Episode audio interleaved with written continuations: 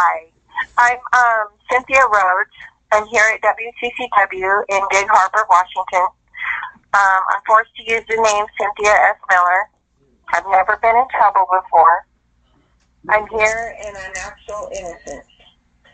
Um, as I mentioned last week, I am a vulnerable adult and permanently disabled at the state of Washington. I'm wheelchair bound also.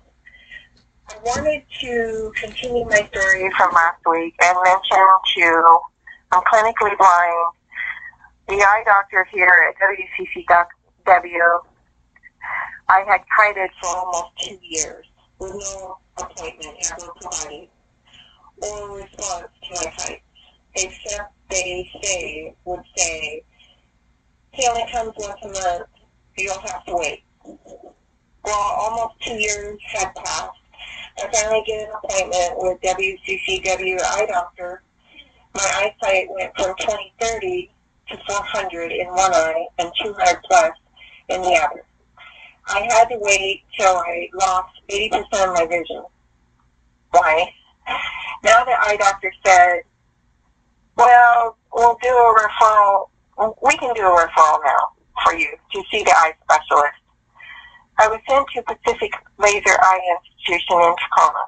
They said you have cataracts and it's too late to remove them.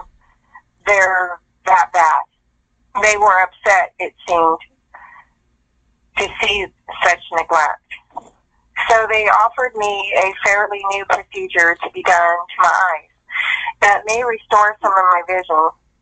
But they said, we're not sure how long it will last. Could be as short as 30 days. I said, okay. I was shocked. I was told my eyes couldn't be reversed after this procedure. It was permanent. They did cornea and lens implants. After approximately 90 days, the procedure failed.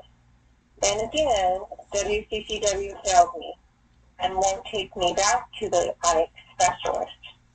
I'm clinically blind and it's horrible to go around with everything blurry and low light in my vision.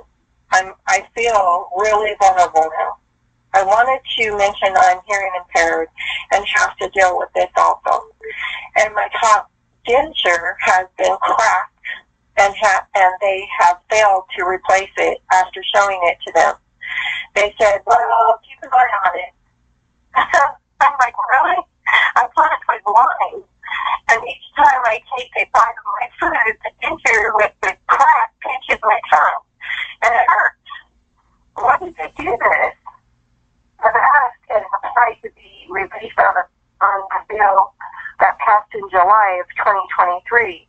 The bill is SB 5101, and it is it is law now. I qualify for it, and it would allow me to be released to go home so I can pay for my own medical bills and go to the specialist I need to see without delay, without shackles. I'm minimum custody and no concern to the community. My judgment and sentence says I need help. I need these people who approve these laws hold WCCW accountable for what for not helping me. Help and to help me be released on the new SB 5101. That is law now. So I can get help, so I can get this help and get help with all my health issues. Well, thank you again for listening. And I t- I'll continue my story soon again.